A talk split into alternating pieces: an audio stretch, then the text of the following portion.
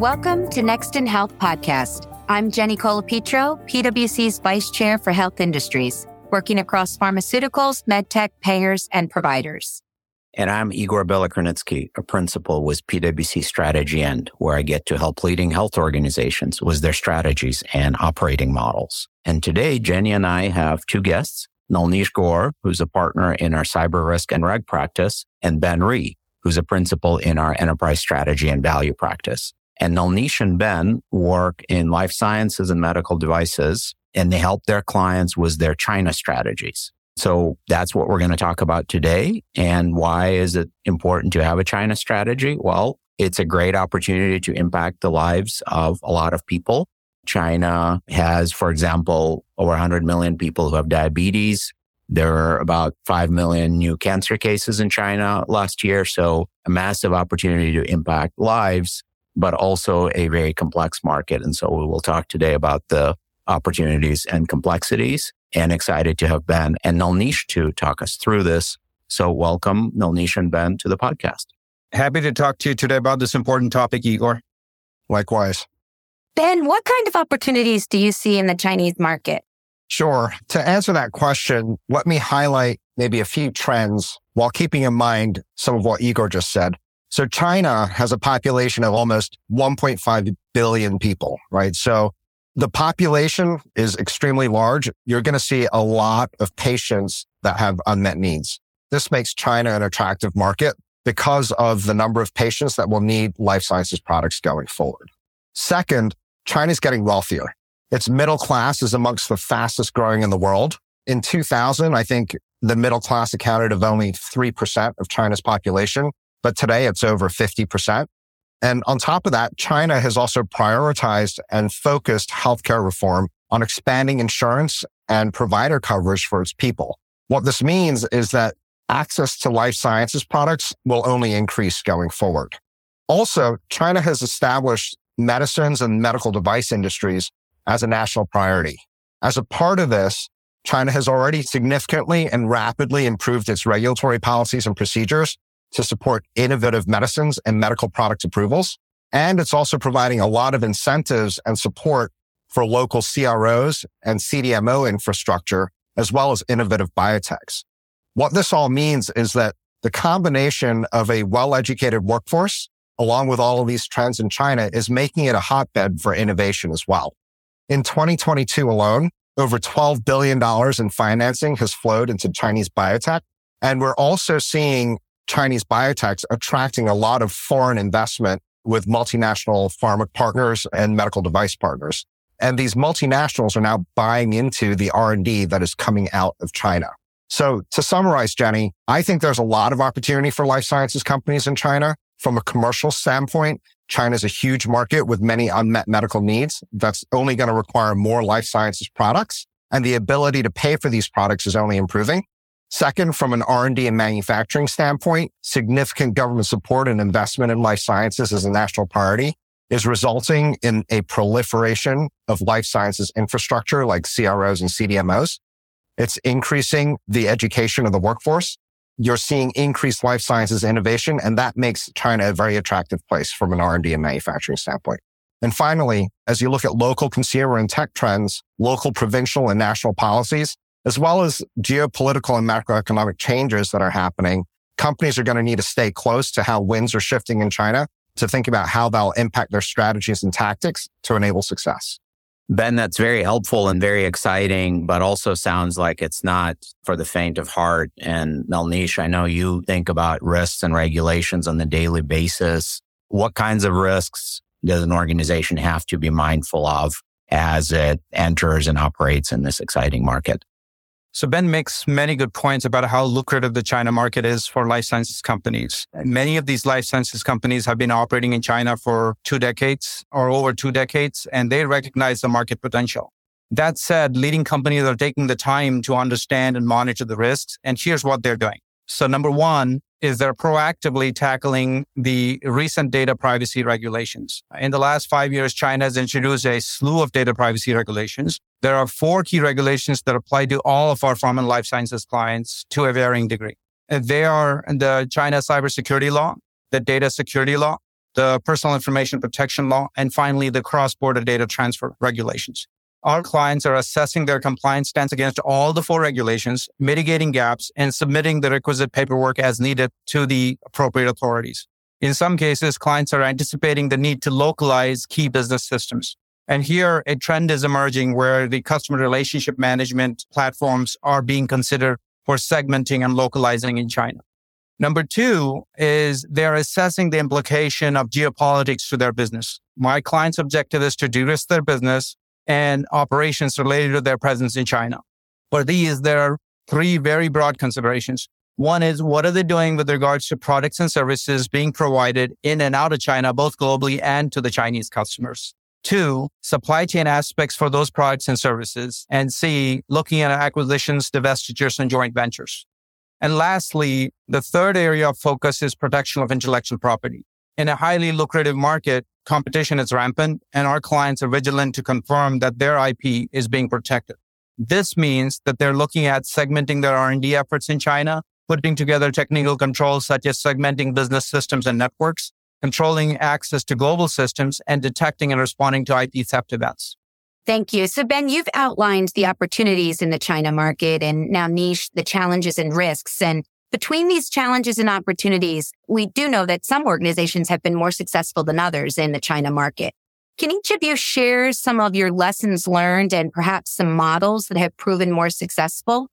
Sure, Jenny. While there really isn't a specific strategy or tactic that's going to guarantee success, here are some of the things that I'm seeing that successful companies often share.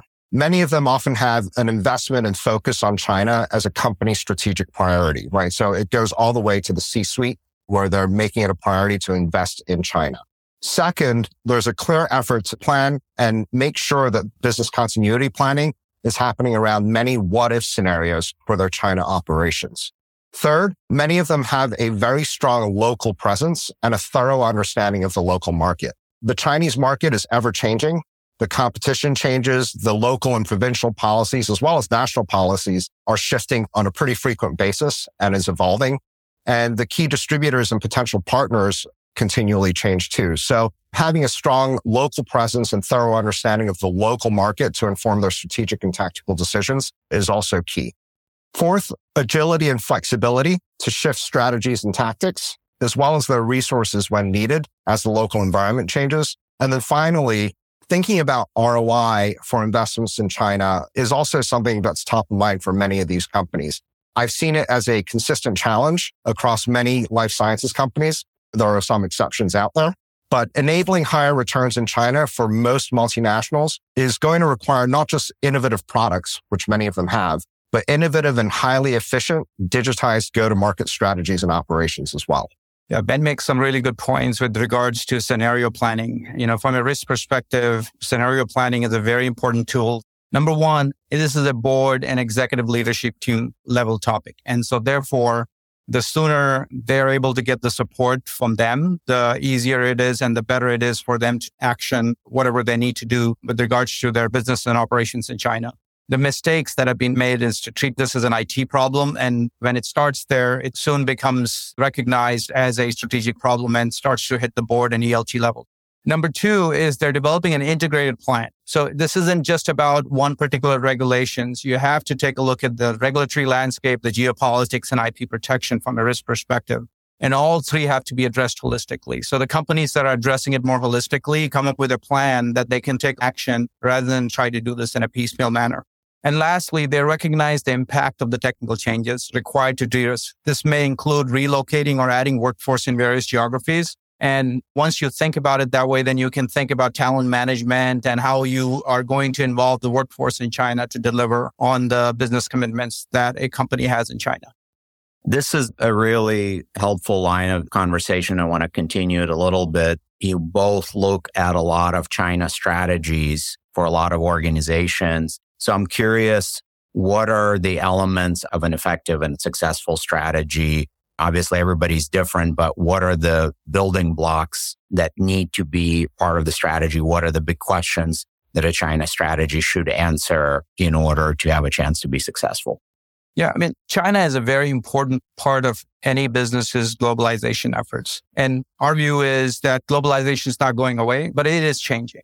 And businesses can continually assess the impact to their business from the shifting landscape. So when I think about the strategies, I think they would do well to consider all the three areas, looking at the regulatory landscape, looking at the geopolitics, as well as IP protection. Secondly, they need to recognize that while some of the changes will appear to be technical in nature, those technical changes will result in impact to people and process. So for example, if a CRM system is localized in China, then to keep the data on Chinese physicians and patients in China, some of this global process will need to be localized in China too. And this may require adding a headcount in China to support those processes. Thirdly, businesses have to plan for risk scenarios. You know, Ben talked about risk scenarios, but you have to take a look at what is the possible risk scenario that you're preparing for. And in many cases, the law, the legal landscape, the geopolitics are highly dynamic. So all you can do is plan for those risk scenarios that have as yet not played out. So for example, what would a business do if the data protection laws become even more restrictive than the ones that have been enacted so far? And lastly, businesses have to look at their growth projections to decide if the cost of implementing the changes supports their growth prospects. Sometimes the changes and what they have to do to comply with the regulations and manage the geopolitics is so enormous that it may make sense to basically look at partnerships or divestitures as a possible option. It's a highly dynamic landscape, and my leading clients have established China transformation leads to monitor and adapt to this changing landscape. I couldn't agree more with Nalneesh. I would add the following. One, going it alone or finding alliances or partners in China is going to be a critical decision that will have far reaching implications on your success. And to make the right decision, we suggest be realistic about your company's local knowledge, capabilities, as well as your ability to invest and commit, right? That's critical. Nalneesh gave an example of the localized CRM system. Without the ability and commitment to invest in that, you might not be as successful as you'd like.